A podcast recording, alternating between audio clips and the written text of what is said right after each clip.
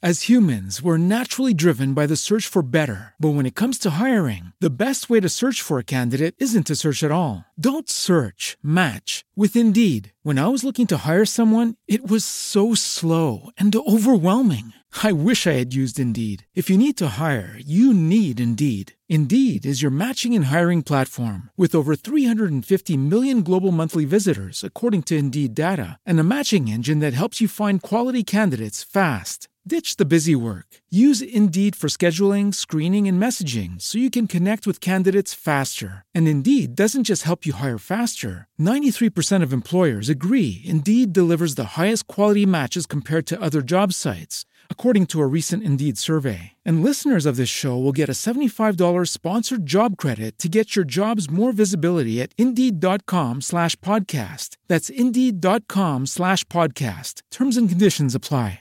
Hey guys, it is Ryan. I'm not sure if you know this about me, but I'm a bit of a fun fanatic when I can. I like to work, but I like fun too. It's a thing. And now the truth is out there. I can tell you about my favorite place to have fun Chumba Casino. They have hundreds of social casino style games to choose from, with new games released each week. You can play for free anytime, anywhere. And each day brings a new chance to collect daily bonuses. So join me in the fun. Sign up now at chumbacasino.com. No purchase necessary. VGW Group. Void were prohibited by law. See terms and conditions. 18 plus. Naciónpodcast.com te da la bienvenida y te agradece haber elegido este podcast. Buenos días, Madresfera. Dirige y presenta Mónica de la Fuente. Buenos días, Madre Esfera. Buenos días, Madre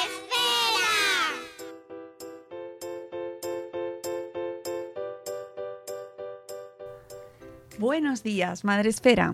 Hola amigos, bienvenidos un día más al podcast de la comunidad de creadores de contenido relacionado con la crianza en castellano. Ya sabéis que nos acercamos a vuestros reproductores, nos acercamos a vuestros oídos cada vez que tenemos algún tema interesante y hoy no podía ser menos.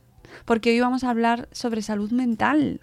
Hoy vamos a hablar mucho también sobre literatura y mucho sobre juventud, mucho sobre infancia, adolescencia, sobre qué pasa, sobre el silencio, sobre la necesidad de hablar, sobre familia, sobre paternidad y maternidad también, y sobre la necesidad de escuchar, y sobre la necesidad de eh, leer también, y de leer libros tan interesantes como el que nos presentan hoy Iria y Selene, Iria G. Parente, y Selene M. Pascual con su nuevo libro Alma y los siete monstruos. Ellas mismas nos lo van a contar ahora mismo. Así que poneos cómodos porque vamos a hablar con ellas.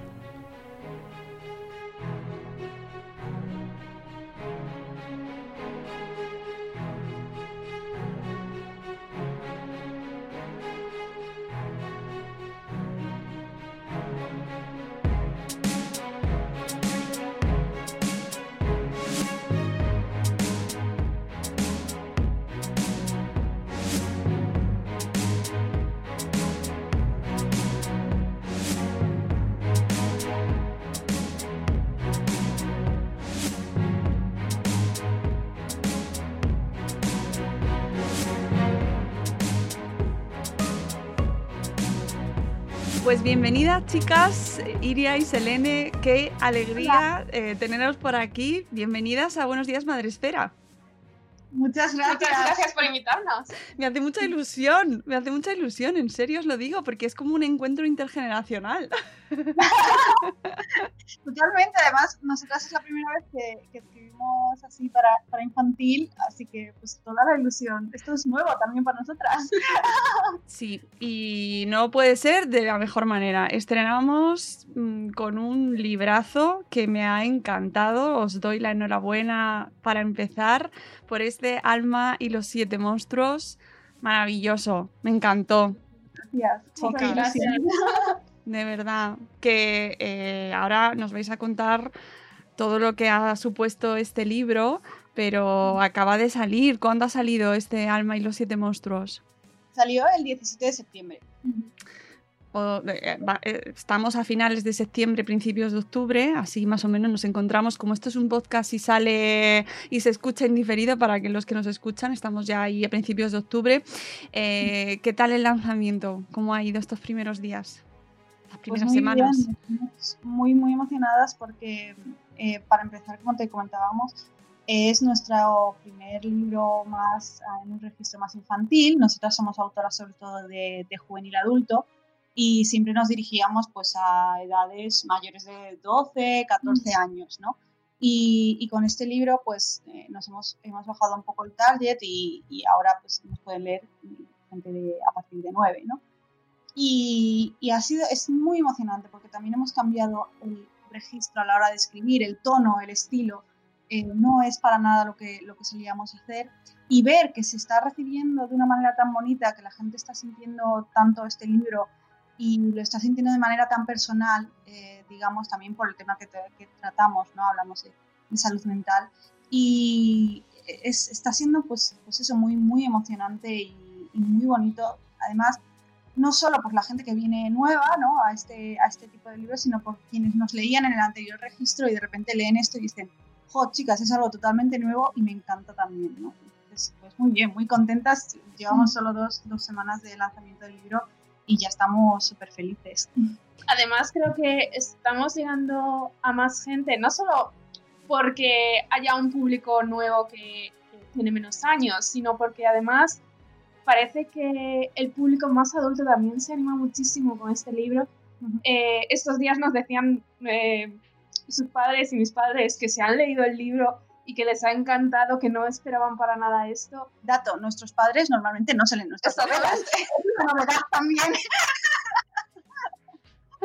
Eh, pero mi madre, por ejemplo, me decía toda emocionada que, que le había encantado el libro y que, que era algo como que nunca había leído eh, y que le parecía un libro muy importante y que era un libro muy necesario no solo para, para niños, para jóvenes, sino también para los adultos, porque muchas veces no tienen idea de, de cómo es la salud mental o, o de los problemas que puedan tener o que ellos mismos hayan tenido y hayan intentado tapar de alguna manera. Sí, de hecho, otro de los comentarios más habituales que estamos recibiendo estas semanas es eh, gente que, que pide que el libro esté en colegios, ¿no? que, que creen que estaría muy bien que este libro se estudiase en clase, que se le diera a, a la gente más, más pequeña para entender también las bases de, de todos los problemas que puede haber alrededor de la salud mental y empezar a, a lidiar con ellos.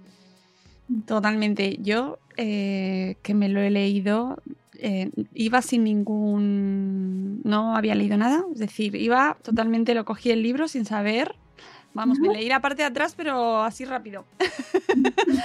y me enfrenté a la lectura sin conoceros, porque no os había, no os había leído, no, os ha- no os he leído, no he tenido contacto con vuestra literatura anterior, con lo cual en blanco, ¿vale? Folio en blanco.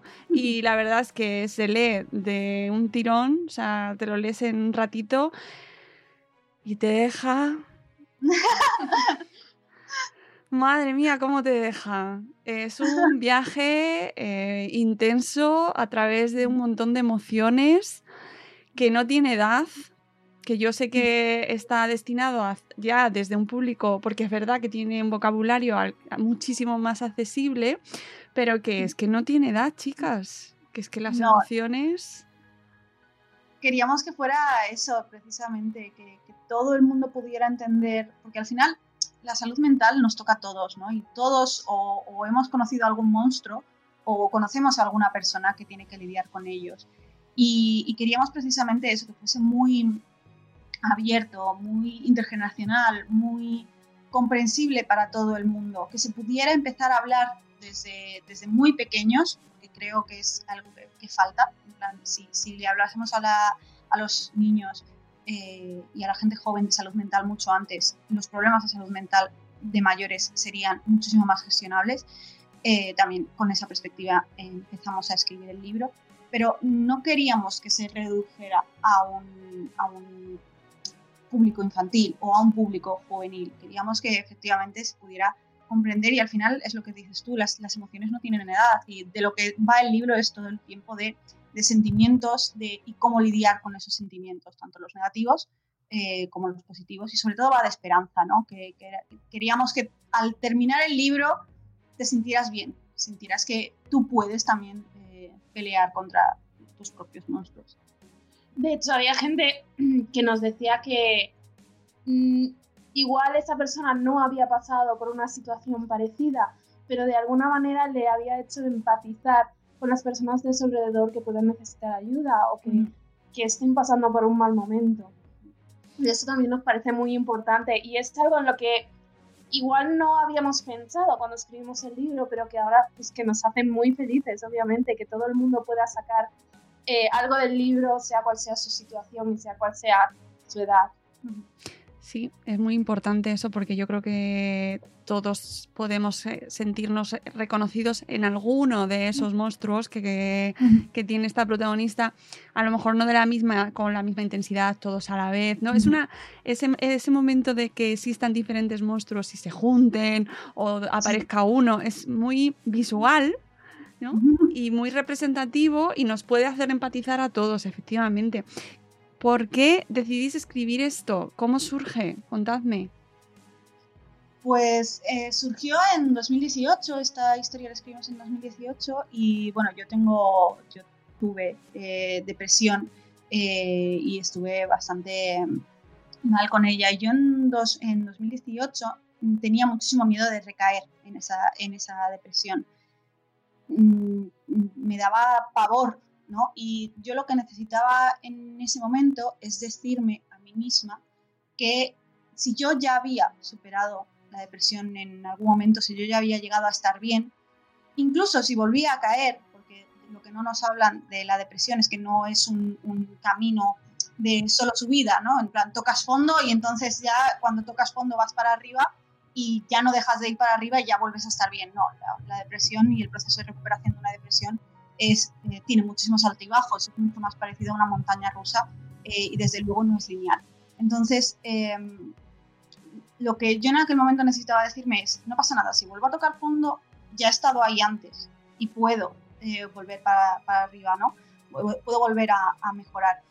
Y lo que necesitaba en ese momento era esperanza, era mm, repetirme a mí misma que podía haber esperanza, que todo podía, podía estar bien. Y el, el primer capítulo eh, surgió en, en, ese momento de yo decir, Dios mío, es que necesito mm, saber que todo va a ir bien. y, y, salió como de manera muy impulsiva. Entonces yo en ese momento les, le pasé el primer capítulo a, a Selene, el primer, primer y segundo capítulo creo que eran, y, y le dije a Selene, mira Selene, creo, eh, quiero hacer esto, quiero hacer este tipo de libro. Eh, ¿Tú qué crees? ¿Lo, hacemos juntas? Y Selene dijo, venga, vamos, y, y, continuó con los siguientes también. Sí, a partir de ahí sí que pues nos paramos un momento y dijimos, vale, ¿qué es lo que queremos hacer? ¿A dónde queremos llegar? ¿Y qué queremos contar? ¿Qué, ¿Cuál es la historia de Alma? ¿Cuáles son sus monstruos? Porque era algo que, por supuesto, mm, todo el mundo tiene monstruos diferentes. Nosotras hemos escogido siete, pero eh, hay muchísimos más. Y entonces nosotras dijimos, vale, vamos a parar un momento, investigar un poco sobre esto, qué monstruos queremos escoger, porque hay de sobra. Sí. Y, y decidimos coger esos siete. Eh, porque también eran siete monstruos muy identificables. Sí.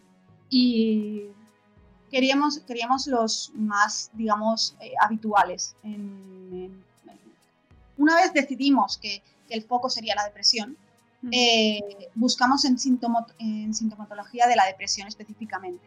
Entonces, en esa sintomatología eh, decidimos, vale, los siete monstruos van a ser cosas muy habituales que le pasan a gente con depresión.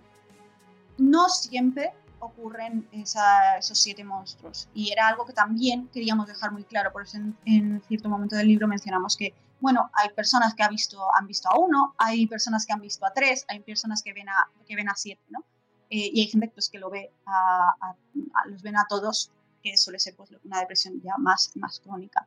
Entonces, eh, eso era lo, también algo que queríamos dejar muy, muy, muy claro, que, que aparte nos hemos focalizado en una enfermedad mental, ¿no? como puede ser la, la depresión. Eh, pero hay muchísimas y todo, cada persona lidia eh, con ellas de, de, manera diferente.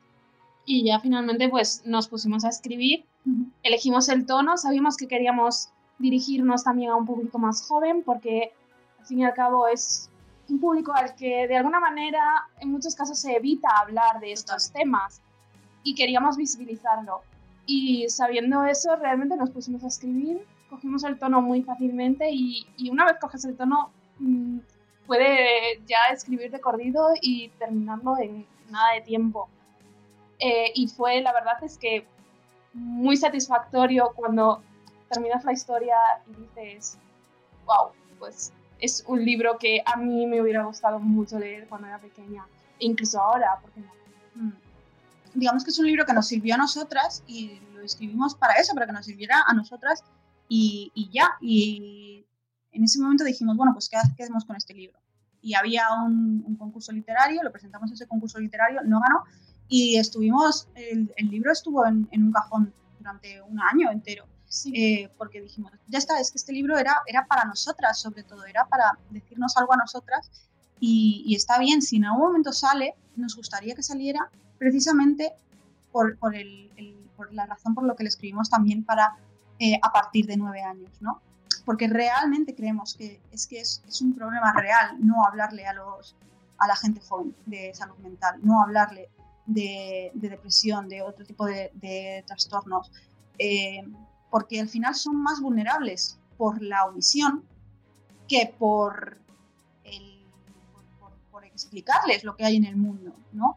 A veces queremos sobreproteger a los jóvenes y a los niños, diciéndoles, no, no, no pasa nada, no pasa nada, tú no te preocupes por esto, y un día se van a encontrar con, con los problemas del mundo real, y entonces van va a ser cuando no van a poder lidiar con ello, no van a saber cómo. Entonces yo, desde luego, si a mí me hubieran explicado, si yo hubiera escuchado antes palabras como depresión o palabras como psicólogo, sin estar una palabra, sin ser eh, una palabra tan estigmatizada, un trabajo tan Uf, estigmatizado, sí. eh, a mí me habría ayudado muchísimo más. Cuando yo era, era niña, eh, todo el tema de ir al psicólogo, el psiquiatra, era estar loca. Eh, como con, una, con una perspectiva muy negativa siempre, ¿no? Entonces, tampoco te anima a pedir ayuda y es fundamental que los, que los jóvenes y los niños eh, sientan que pueden pedir ayuda. Y, eso era un poco lo que también intenta decir el libro, ¿no? Mm, los monstruos cuando se hacen fuertes de verdad es cuando no se habla de ellos, cuando no le dices a nadie que los ves, que es lo que le pasa a Alma al principio del libro. Eh, vosotros que tenéis una audiencia muy joven, por, uh -huh. por, vuestra literatura, ¿no? Y, y, que estaréis acostumbradas a hablar mucho con vuestra gente, ¿no? Vuestra comunidad. Uh -huh. Eh, ¿Tenéis contacto con más almas, con más casos? Eh, ¿Lo veis? ¿Veis que pase y, no se le da nombre a eso que está pasando ahí? Sí, totalmente. Eh, pensemos que nosotras esta vez es la, vez que más claramente hemos hablado de, de salud mental, pero en nuestros libros siempre tiene un papel bastante importante. Tanto mm, esos problemas como, otros, eh, por ejemplo, en relación al género, a la sexualidad. Eh, y siempre hablamos de, muchas cosas del mundo real y recibimos muchísimas experiencias diferentes de, distintas personas. Y, gente que se ve identificada en los libros y gente que está librando sus, sus propias luchas. Y a esa gente todo, todo lo que queremos hacer nosotros con nuestros libros siempre es dar esperanza. Es decir, no te preocupes, no, no estás solo y tú estás pasando por esto ahora mismo, pero hay más personas como tú y todo va a ir bien en, en este momento, ¿sabes? Este, este concepto de todo mejora para nosotras es muy importante porque en el momento en el que crees que nada va a mejorar es cuando eh, más peligro corres de, de, hundirte.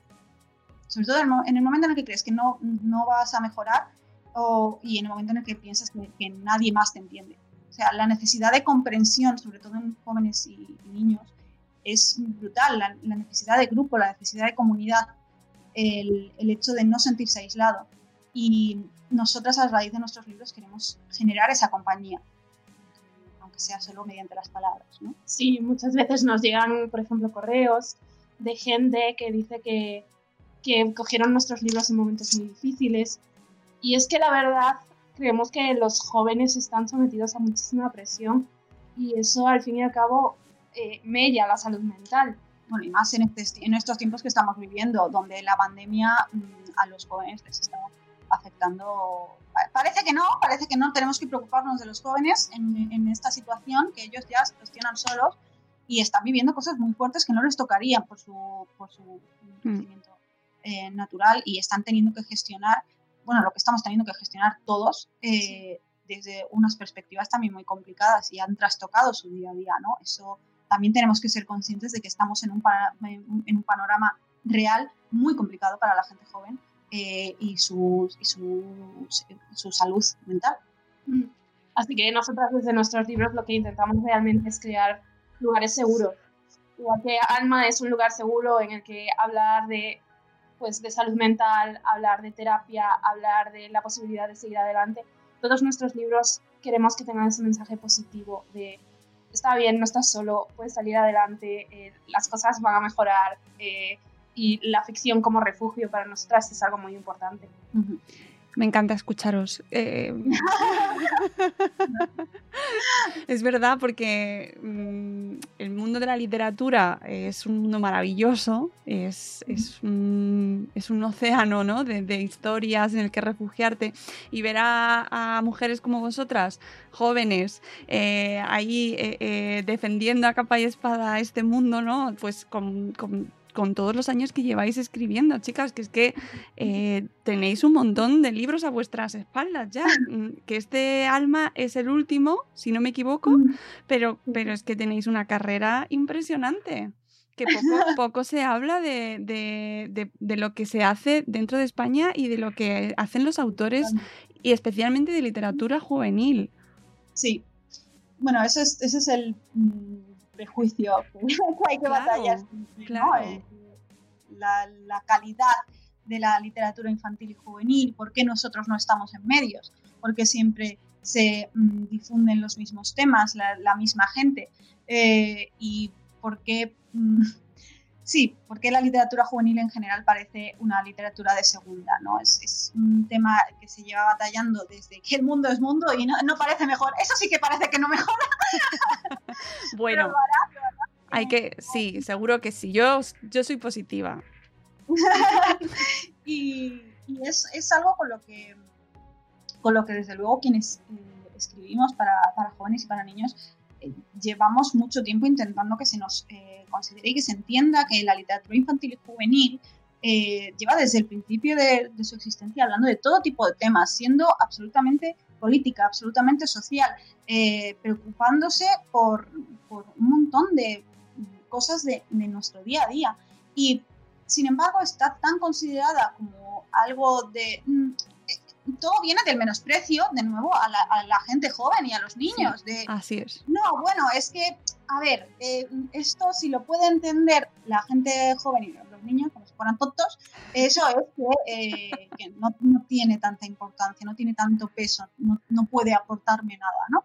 Y desde luego es un prejuicio que, desde el que estamos hartísimos y, creo realmente que debería haber más presencia de, infantil y juvenil en medios, en prensa, eh, vamos, en, todo tipo de, de plataformas, porque además están haciendo cosas muy interesantes en el, en el panorama nacional.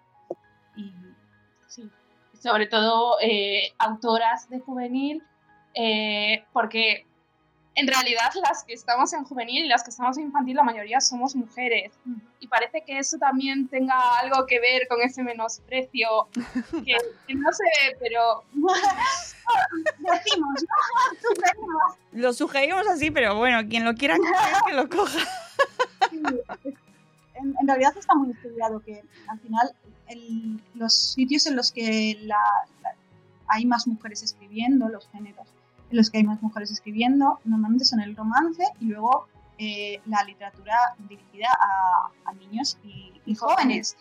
¿Por qué? Porque a nosotras, nuestros ro- los roles de género nos han enseñado desde siempre que nosotras somos la casa y el amor. Entonces, pues los niños y el amor. Entonces ahí sí podemos escribir, ¿no? Y, y bueno, pues, pues al final la- las, las cifras terminan siendo esas, ¿no? Pero también porque no podemos evitar del aprendizaje social que hemos bebido desde que somos niñas, precisamente, ¿no? Eh, y, y vamos, yo feliz de, de- de dedicarme a la literatura infantil juvenil y además me flipan las historias románticas. De hecho, Alma es el primer libro nuestro que no tiene un romance de por medio. Ya he visto, ya. He echado un ojo de. "Mm, madre. y y no tiene nada de malo. Lo, lo que tiene de malo es precisamente que se considere que esos, eh, ese tipo de literatura que está más protagonizada por, por mujeres, eh, tanto escrita como protagonizada los personajes, eh, las historias, eh, sea menor o sea menos importante. ¿no? También está muy estudiado que, por ejemplo, en literatura juvenil, los más premiados, pese a que normalmente hay algo más de hay más mujeres, eh, los más premiados terminan siendo, por ejemplo, hombres, etcétera, ¿sabes? Entonces, bueno, sí, eso es. Esos detallitos, ¿cómo es que os fijáis en esas cosas? Casualidades, casualidades. De verdad, ¿cómo sois? Eso, eso- esos son sesgos, esos son vuestros sesgos, amigas. Claro. Pero, y otra cosa, porque las, las lectoras, o sea, es que son ellas, es- eh, está demostradísimo. O sea, las chicas leen más. Lo siento, no, no tengo evidencia, ¿eh? no tengo los datos, pero es así. Pero los datos son, son ciertos. Hay muchas más lectoras que, que, que lectores. Pero, mm, pero, pero eh, la- a las pruebas me repito, uy, me repito, y me remito y me repito también, que vosotras estáis ahí, trabajáis de, vivís de ello, vivís de vuestro trabajo, de vuestros libros. Selene sí. Selene. con, di- con dificultades, pero sí, es, es, es un mundo complicado al fin y al cabo. eh, de la literatura en España no se suele vivir. Eh, y sobre todo, en nuestro caso somos dos, los beneficios se parten entre dos, no Claro. es que tengamos beneficios por separado. Mm. Eh, entonces es muy difícil. Y, y, pues Ya, a, a es veces que tienes que todavía hacer no trabajos aparte para poder llegar a fin de mes, si no, no te da. Sí, el mundo de la Es que literatura. todavía no me he atrevido precisamente. En plan, yo tengo otro trabajo a, a media jornada porque digo, qué miedo, ¿no? Pero también es, es lo que dice, lo que dice Selene, realmente además el, el- el panorama cultural y editorial es muy cambiante. Entonces eh, da muchísimo vértigo dedicarte solo a la escritura, jugártela, a dedicártela, a dedicarte solo a, a la escritura. Es algo muy complejo y, y bueno, las condiciones que hay en el sector también son las que son. Hay muchísima precarización en el sector, que eso es algo de lo que no se habla también habitualmente. Ahora hablamos de, un, de una crisis que va a golpear especialmente al sector editorial. Eh, ya lo ha hecho, ya se calculan las, las pérdidas por muchísimo dinero. Eh, y, y hemos perdido eventos clave en este año, ¿no? En- en el sector editorial me refiero, como la Feria del Libro de Madrid o San Jordi, que, que implican una facturación muy importante para, eh, para, para, para todo el sector. Entonces, eh, bueno, es, es un sector complicado y que siempre, eh, o sea, es mejor que vayas con ahorros si dices, bueno, pues venga, va, me la voy a jugar a, a estar escribiendo, ¿no? O a dedicarme en su gran mayoría a escribir. Eh, pero, pero si no es, es muy complicado, a no ser que tengas pues un gran bestseller por ahí y digas, ah, bueno, pues he dado el pelotazo con este, ¿no? Pero sobre todo es una carrera de fondo. Si tú quieres dedicarte a la escritura, tienes que entender que es una carrera de fondo, que es eh, solo con la publicación de muchos libros, eh, de una constancia absoluta eh, y, aún así igual ni eso, ¿sabes? Mm. Es súper complicado. Sobre todo porque al final eh, el autor está al final de la cadena. Totalmente. El autor eh, de un libro puede ver un euro, a lo mejor. De cada libro vendido ve un euro. eh, entonces, quieras que no, tienes que estar preparado para todo lo que te pueda venir. Mm. Sobre todo porque no te pagan mes a mes tampoco. Ya. Es el dinero, pues, una vez al año. Por lo menos de lo, de lo que te dan los Sí. libros eh, eh, ventas del De las ventas del libro. sí. durante el año anterior.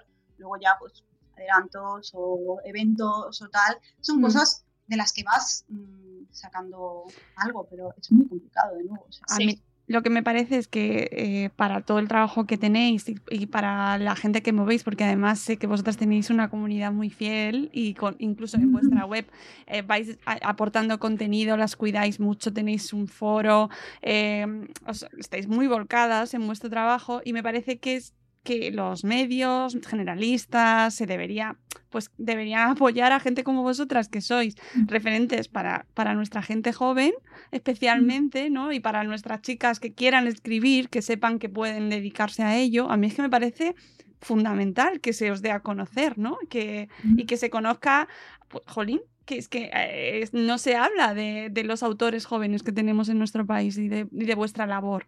Me parece fundamental. Y en este libro me parece una oportunidad buenísima para que os conozcan nuestros, nuestros oyentes, padres, madres, y que vayan introduciendo también ahí pues a autores españoles, autoras en vuestro caso, con temáticas tan necesarias. Pues muchísimas gracias. Gracias. Nada. Eh, Hay una, hay una generación brutal de, de compañeras de las que estamos súper orgullosos de, de formar. Eh, Clara Cortés, Victoria Álvarez, eh, Clara Duarte, Paula Gallego. Es que hay, hay gente buenísima. Fer, eh, Fer Alcalá y Georgia Costa. pues, Alcalá.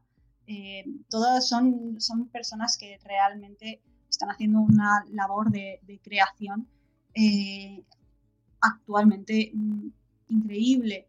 Y, ya no hablamos de las- la, la generación anterior de autores de literatura juvenil está más que consolidada, ¿no? Los barcos de vapor, todos los gran angular, o sea, libros como eh, el de biografía de un cuerpo de Mónica eh, Rodríguez, no sé.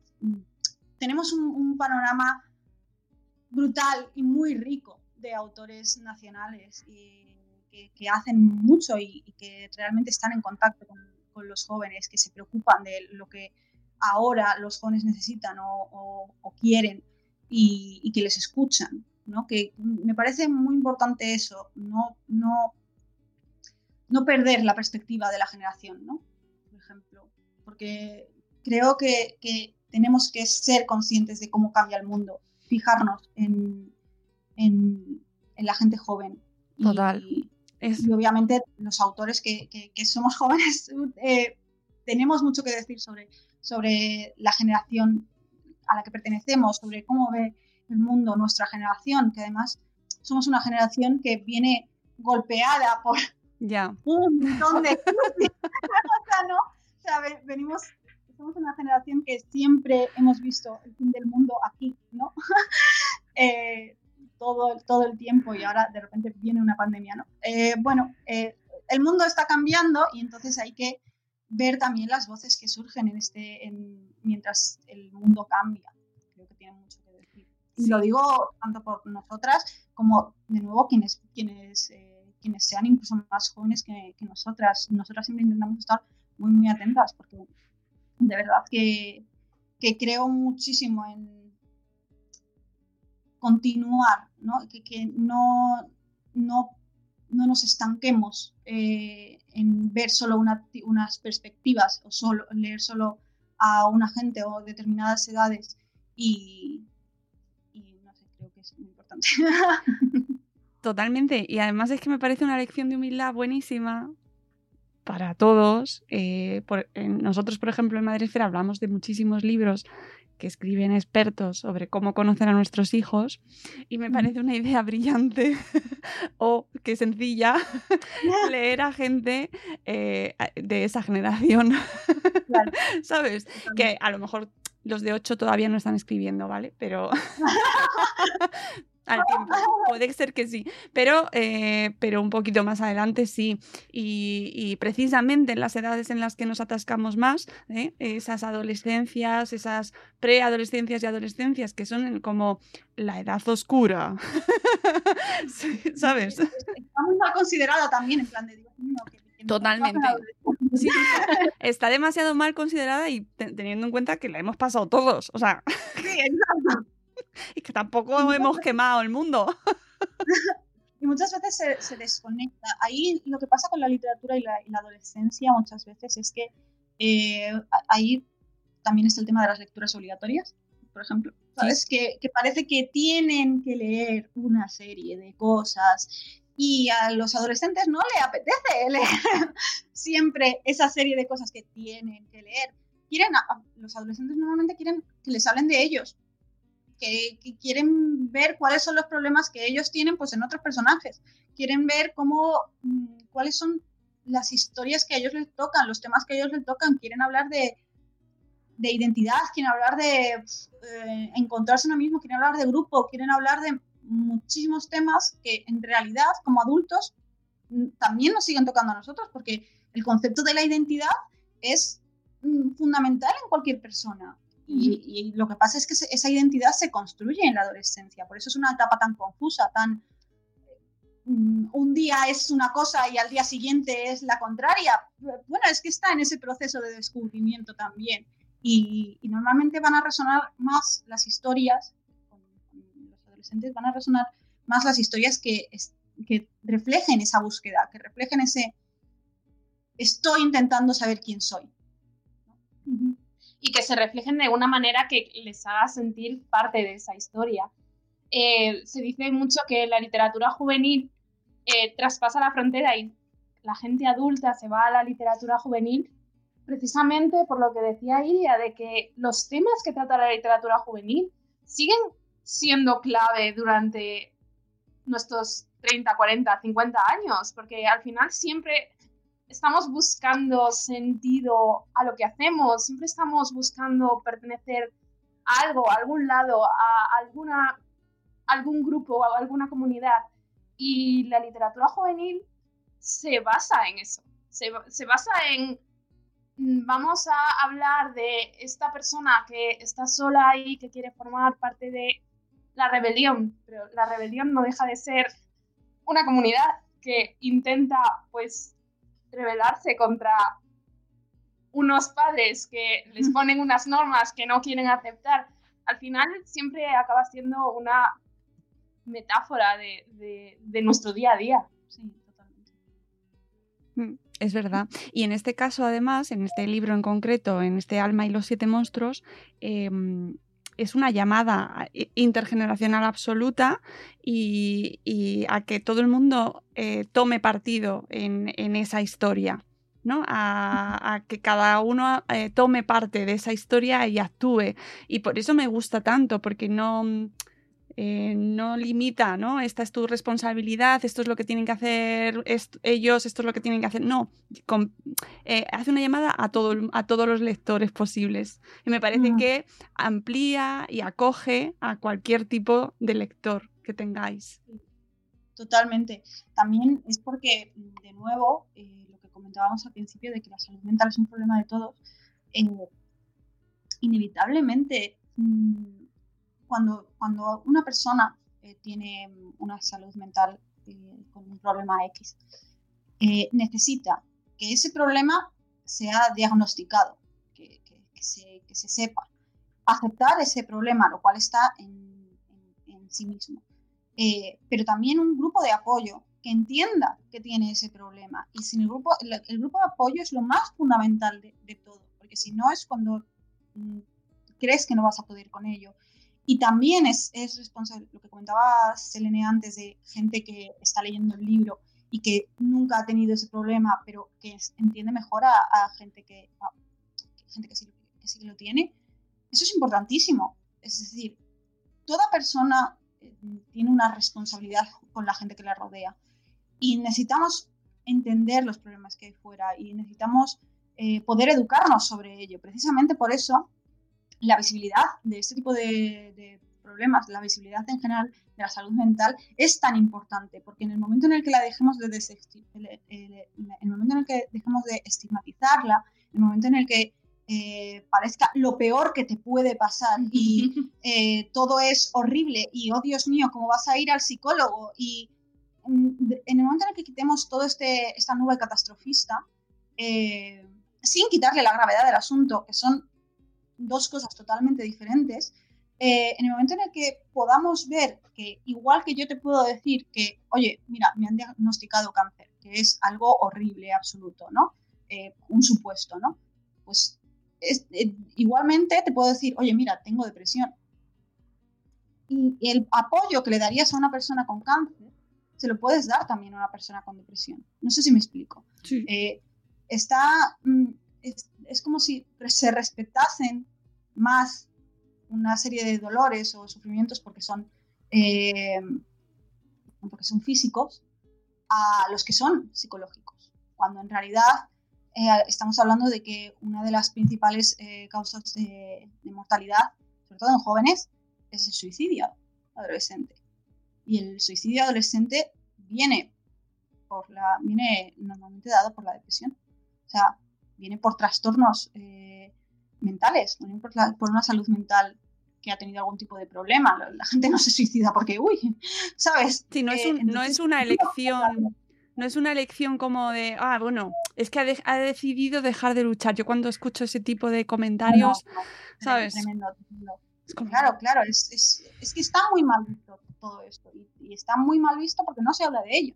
Entonces, en el momento en el que hablemos de ello, en el momento en que empecemos a entender que son problemas graves, que son importantes, eh, de los que se debe hablar y de los que se debe hablar con calma, con naturalidad, eh, pues ayudaremos a, más gente. Mm. Creo que todavía también está este concepto de si no hablo de ello, no está ahí. Hombre, vamos. Total. sí, sí. Entonces, nosotras creemos que, precisamente hay que hablar de ello, sí, aunque no hables de ello, en este caso, pues los monstruos van a seguir haciéndose más y más y más y más grandes. Mm. Así que necesitas decir, ok, mm, tengo un problema y tengo que enfrentar ese problema, porque al final no va a desaparecer, porque sí. Y me gusta muchísimo eh, la figura que aparece de la madre. claro. como no, en ese momento dice como, ah, gracias. es, muy importante. Claro. La de la madre claro. Es, es, un principal apoyo. Es decir, es, es a partir de que, bueno, no, no sé si se puede hacer spoilers, bueno, si es mejor que no. No pasa nada.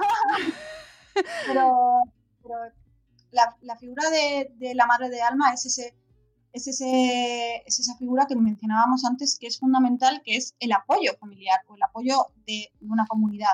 En este caso, eh, hasta el momento en el que Alma no decide decirle a su madre, mamá, veo monstruos, eh, Alma está muchísimo peor. Es a raíz de poder hablar por primera vez con una persona, en este caso, pues la persona que más la cuida, que más, eh, más cerca tiene, etcétera, que es su madre, es a partir de ahí de, donde puede mejorar. Y eso a mí me parece fundamental que, padres, madres entiendan que mm, en general la salud mental es, algo muy complicado, pero muchas veces el primer paso es simplemente estar ahí.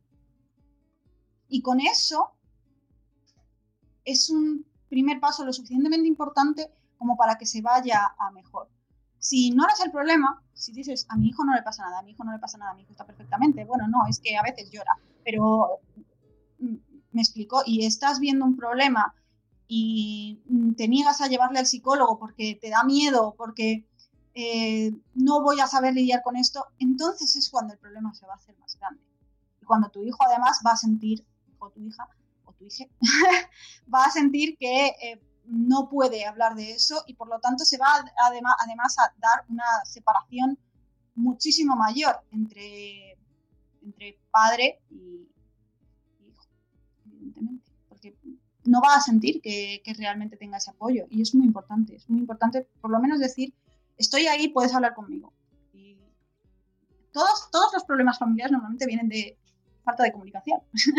Entonces, la comunicación es algo que, es fundamental, entre, sobre todo a, edades tan, tan jóvenes.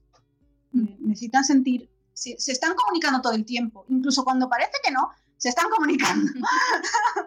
De verdad que qué importante escucharos. Es que al final eh, sois muy jóvenes, pero da igual. En ese sentido, podría ser el mensaje que nos diese un- una señora psicóloga de 60 años. ¿sabes? Es decir, claro, es que es- al final es la comunicación, comunicarnos y, y que leer esa, ver, es, o sea, en vuestra obra se ve tan claramente en el libro esa figura y ese momento decisivo, ¿sabes? Es como el lector lo está viviendo y desde luego a mí como madre me interpela muchísimo, ¿sabes? Porque yo creo que si algo que nos preocupa a los padres es que a nuestros hijos les pase algo, ¿no? En ese, y, y cuando ves que eh, la que toma, porque hasta entonces dices, no está haciendo nada, ¿qué, qué está pasando con los padres? ¿No? La madre, ¿Dónde está? ¿Qué pasa? ¿Por qué no? Cuando ves ese momento, te sale, ¿no? De dentro como, claro, claro, claro, es que hay que hablar con los hijos. Totalmente. Y por supuesto, como no, el papel de la psicóloga, que También, muy importante. Eh, el tema de, de poner un papel, en este caso, que es la cazadora de monstruos, eh, porque no queríamos hablar de psicóloga de manera literal, porque tampoco estábamos hablando de nada de manera literal, no estábamos hablando, eh, no, no le estábamos poniendo los nombres reales, ¿no? Todo es una gran metáfora. Entonces, cuando, cuando eh, nos planteamos el libro, eh, teníamos varias opciones eh, a la hora de, qué hacer con el libro. Podríamos haber hecho algo simplemente emocional, como es el resto del libro, o podíamos meter ese importantísimo papel que es el de, la psicología, el de la psicóloga y la terapia. Y nos parecía importante, porque hay muchísimo miedo a, a los psicólogos, a los psiquiatras, a terapia, a asistir al médico por cuestiones de salud mental. Está todavía muy estigmatizado. Y entonces dijimos, no, es que está muy bien hablar del apoyo eh, de grupo, el apoyo que pueden dar los padres, el apoyo que pueden dar las amigas, el apoyo, mm, el apoyo de la gente normal, pero tampoco es justo que hablemos siempre de lo que puede hacer tu entorno simplemente. Eh, porque a veces eso genera también una carga en el entorno de la que tenemos que ser conscientes. Una persona con problemas de salud mental necesita ir a terapia y necesita un psicólogo y necesita, eso ya lo valorará el psiquiatra, una medicación, sí o no, no se sabe. Eso cada, cada, cada persona, eh, pues con su diagnóstico tendrá que, tendrá que ver. Pero en cualquier caso es importante el diagnóstico, importante un tratamiento personalizado e importante hablar de cada caso de manera mm, aislada, aislada y ponerse en manos de profesionales. Porque tu entorno no puede hacerlo todo.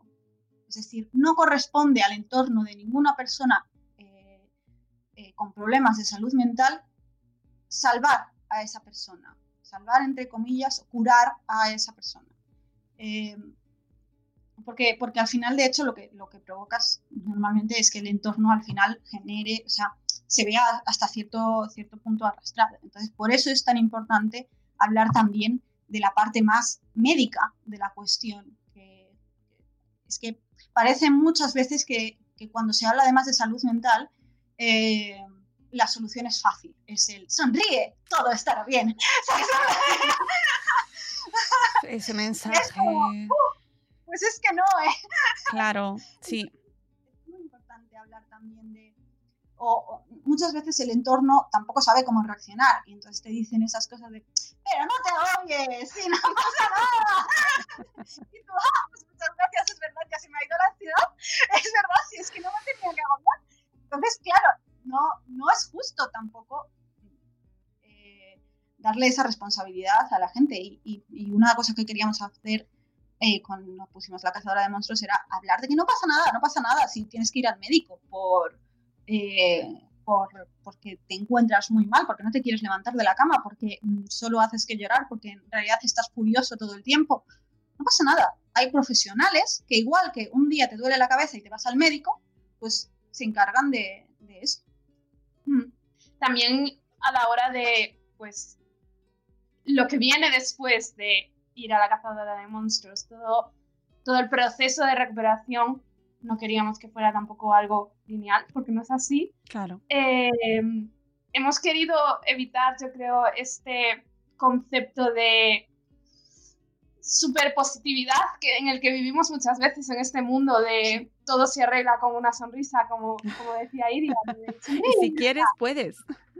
Sí, efectivamente, que nos lanzan todo este tipo de mensajes que de alguna manera parece que incluso te hacen sentir culpable de estar mal. Mm, totalmente. Porque, eh, claro, es que si estás mal es culpa tuya porque mira todo lo que tienes y mira todas las cosas buenas que hay a tu alrededor.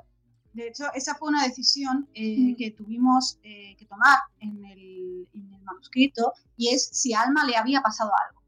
Porque parece que la depresión o el trauma sí está justificado si te pasa algo. Si ha muerto alguien de tu familia, si has tenido algún tipo de problema mm, físico, un accidente o, o lo que sea, ¿no? Si hay, si hay un trauma físico, entonces eh, la secuela psicológica sí que está justificada. Sin embargo, cuando simplemente pues empiezas a encontrarte peor y demás, eh, y no hay nada traumático detrás, parece que no se entiende. Y parece que, bueno, no puedes estar triste. O sea, solo es comprensible si, ay, es que se te ha muerto no sé quién. Vale, pero vale, vamos a dejarle un espacio, es que entenderle, se le ha muerto no sé quién. Entonces, la depresión solo se respeta como secuela, no como eh, algo que venga en primer lugar. Y como secuela temporal. Temporal, además, efectivamente, sí, sí. Sí, claro, te fue- esperan un ratito, pero ya más no, ya está, ¿eh? Ya, Claro, ya claro, claro. te bajas ya con la depresión, que ya tuviste bastante, ¿no? Sí, efectivamente. Y eso que decís me parece importantísimo. Además, es que justo estoy últimamente también ahí con el tema de la felicidad y el discurso que tenemos en esta sociedad. Pronto tendré en el podcast también a Edgar Cabanas, que es psicólogo y autor de Happy Cracia, que os recomiendo si no lo habéis leído, chicas. Es una maravilla porque hablaremos de la felicidad en la educación y en la crianza y está muy relacionado con esto, con este tema porque estamos muy obsesionados con la felicidad. Aunque Eh, todo tiene que estar bien todo el tiempo, no podemos, no podemos estar mal, ¿cómo? No, no, no puede ser eso. Y, Exacto. si estás mal, no puedes verbalizarlo, te lo tragas. Eso no es, no es mm, una, una película que habla muy bien de esto es Inside Out, de hecho, sí, de Pixar. De Pixar, o sea, efectivamente. Lo que, lo que hemos hecho nosotros con Alma ya lo hizo antes. Inside Out, no, de otra manera, totalmente diferente. Pero, pero en Inside Out el conflicto también es precisamente tener que ser siempre la alegría, la alegría, la alegría y no dejarle a tristeza su, su papel, su, su espacio, su momento. Cuando en realidad, bueno, pues es que eh, existe, está ahí. Cuando no aceptamos nuestros conflictos es cuando se crea el conflicto más grande. Porque al final es represión, eh, mm, negación de, de la, de la propia emocionalidad. eh, en fin, eso termina siendo una bola que en algún momento tiene que estallar. Y es ahí donde se generan, de hecho, lo- lo- los mayores problemas, ¿no? Bueno, esto lo, lo- lo comentará seguramente mucho mejor el psicólogo. No, no, pero lo- vosotros lo explicáis muy bien y además me gusta mucho el tema del tratamiento que eh, decía Selene, porque efectivamente no es, se vea, no se, no afirmáis, mira, ha ido a la consulta y ya está fenomenal, se ha ido de marcha. No, no, no, las cosas no son así. no dais una solución fácil. Y No, eso- Porque no la tiene. Sí, nos habría parecido eso, pues muy irrealista, muy todo se arregla con una sonrisa, cuando es un proceso muy duro y además, eh, de nuevo, volvemos a lo de, pues que alguien que no está pasando por ese proceso sepa que la persona que está a su lado eh, sí va a tener pues días buenos, días malos, días muy malos y que hay que tener paciencia y hay que eh, de alguna manera apoyar a esa persona. eh, yo a nivel personal, que he tenido en mi entorno una persona que ha vivido con depresión, he sentido muy dentro la historia que, que contáis mm, y- y creo que habéis hecho una labor fantástica y que espero que a, la gente que nos ha escuchado hoy, a la gente que nos escuche y que lo vea y que le llegue tanto el programa como el libro, lo valore realmente y le dé bueno, pues que le dé vida, ¿no? Yo espero que sea una de estas historias que se compartan, que se, que se regalen, así como, te regala una cosa. ¿Por qué? Porque sí. Haz con ella lo que quieras. Claro, ¿no? Está muy bien. Ya hemos tenido algunos, algunos mm, algunas experiencias así con este libro, en plan de gente que dice, jo, le voy a regalar este libro a esta persona de mi familia que, que está mal, eh, porque creo que le va a venir muy bien, o, o personas que, que, incluso personas que están enfermas y se lo regalan a su núcleo familiar, en plan de, mira, para, a mí me cuesta poner esto en palabras, pero este libro eh, puede ayudar quizás a que, a que, lo entiendas un poco más y que sepas a lo que estoy pasando, ¿no? Entonces, eso también nos parece muy importante. A ver, al final lo que queríamos con este libro era generar una conversación y creo que las conversaciones se están generando. Entonces, eh, esa es la parte que nos llevamos y la parte más importante. Sí, es que al final lo que le da vida a un libro es que se hable de él y que te haga reflexionar de alguna manera. Y si nosotras lo hemos conseguido, pues es, es está, lo máximo que podríamos pedir realmente. Y lo que le queda todavía, que acaba de salir. O sea, que, que, muchas conversaciones. Oye, y para terminar, Iris Eleni, que yo podría estar hablando con vosotras mmm, horas, ya os digo, porque tenemos conversación para rato, pero no, os voy a dejar porque sé que tenéis cosas que hacer. ¿Qué libros estáis leyendo ahora? Contadme. Pues ahora, el 9 de noviembre, sacamos una nueva novela que se llama La Flor y la Muerte, eh, donde nos vamos a la ciencia ficción a volver a contar el mito de Hades y Perséfone, en esta ocasión protagonizado por dos chicas, en, un, en Marte, en el futuro. Bueno. Hacemos ese, esa mezcla ahí y eso sale en noviembre y es, la, es en lo que hemos estado hasta ayer, estábamos corrigiendo galeradas y sale ya prontito, prontito y nada, nada empezamos la, la promo de, de, ese libro y hasta ahí estábamos centradas ahora en eso. Sí. y, y, aparte de ese que es el próximo que vais a publicar, ¿qué estáis leyendo vosotras? Pues ahora estábamos, yo es que me acabo de terminar el libro de una amiga, del que no puedo hablar ah. todavía. Y ahora es que voy a empezar el libro de otra amiga, que no puedo hablar. Vaya, es lo que tiene tener amigas escritoras, ¿no?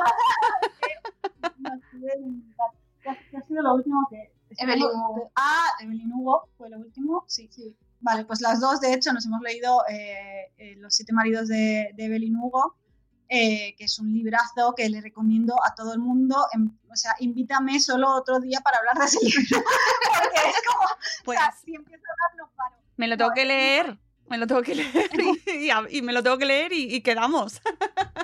Es, increíble, es una historia sobre uh, una, una actriz eh, que se llama Evelyn Hugo y todos los gemanejes y cómo es ser una persona pública en Hollywood. Y cómo funciona es a lo largo de toda su vida y los siete maridos con los que, con los que estuvo casada.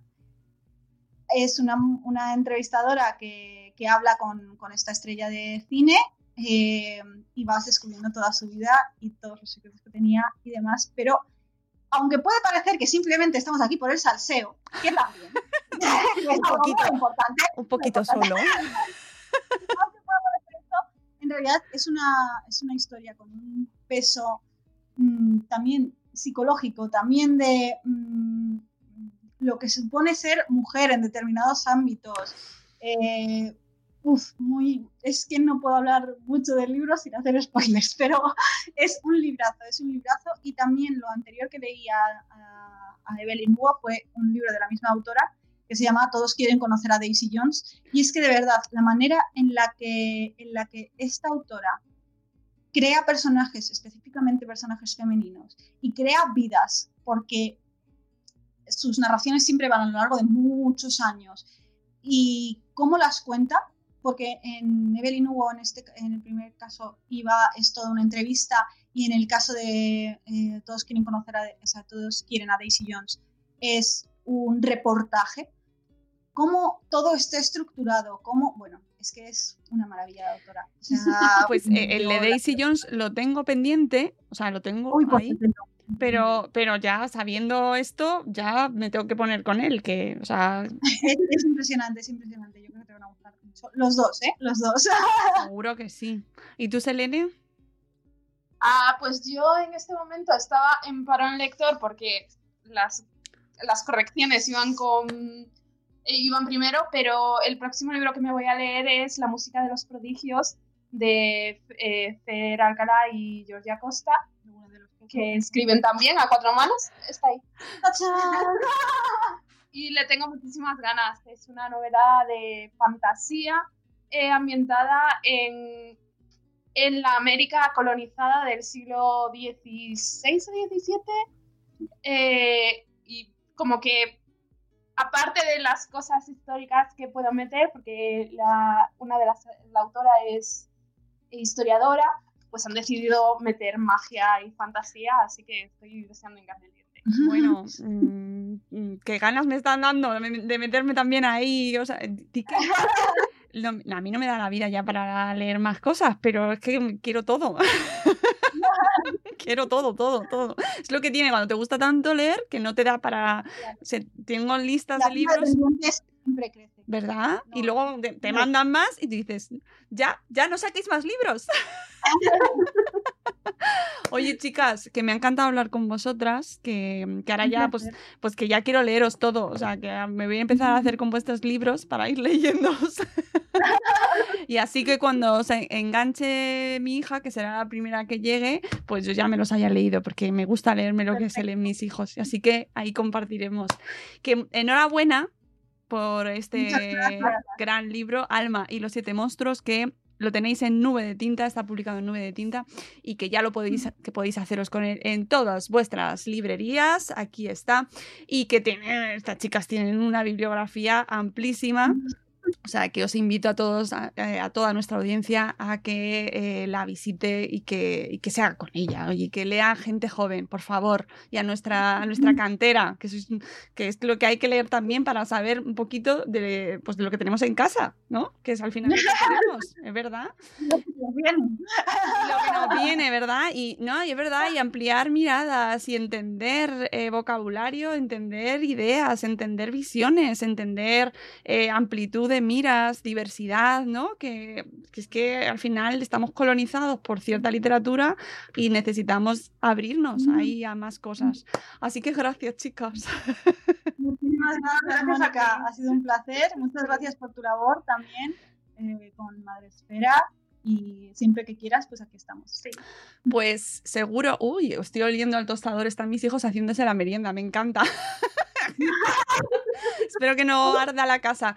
Eh, amigos, para todos los que nos estáis escuchando, muchas gracias por haber llegado hasta aquí. Eh, 59 minutos, ¿eh? Una entrevistaza, pero es que no merecía menos. Esto, esto era lo que se merecía este pedazo de libro. Gracias a todos por habernos escuchado y nos escucharemos en una nueva edición de Buenos Días, Madresfera. Adiós.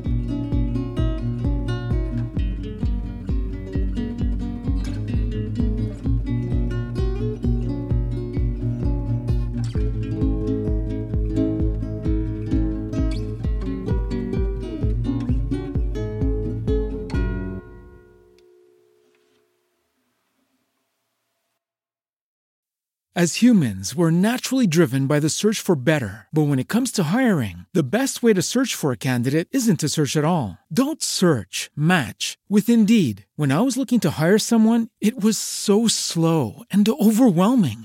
I wish I had used Indeed. If you need to hire, you need Indeed. Indeed is your matching and hiring platform with over 350 million global monthly visitors, according to Indeed data, and a matching engine that helps you find quality candidates fast. Ditch the busy work. Use Indeed for scheduling, screening, and messaging so you can connect with candidates faster. And Indeed doesn't just help you hire faster. 93% of employers agree Indeed delivers the highest quality matches compared to other job sites, according to a recent Indeed survey. And listeners of this show will get a $75 sponsored job credit to get your jobs more visibility at Indeed.com slash podcast. That's Indeed.com slash podcast. Terms and conditions apply. Lucky Land Casino asking people what's the weirdest place you've gotten lucky? Lucky? In line at the deli, I guess? Aha, in my dentist's office. More than once, actually. Do I have to say? Yes, you do. In the car before my kids' PTA meeting. Really? Yes. Excuse me, what's the weirdest place you've gotten lucky? I never win and tell. Well, there you have it. You can get lucky anywhere playing at LuckyLandSlots.com. Play for free right now. Are you feeling lucky? No purchase necessary. Void where prohibited by law. 18 plus. Terms and conditions apply. See website for details.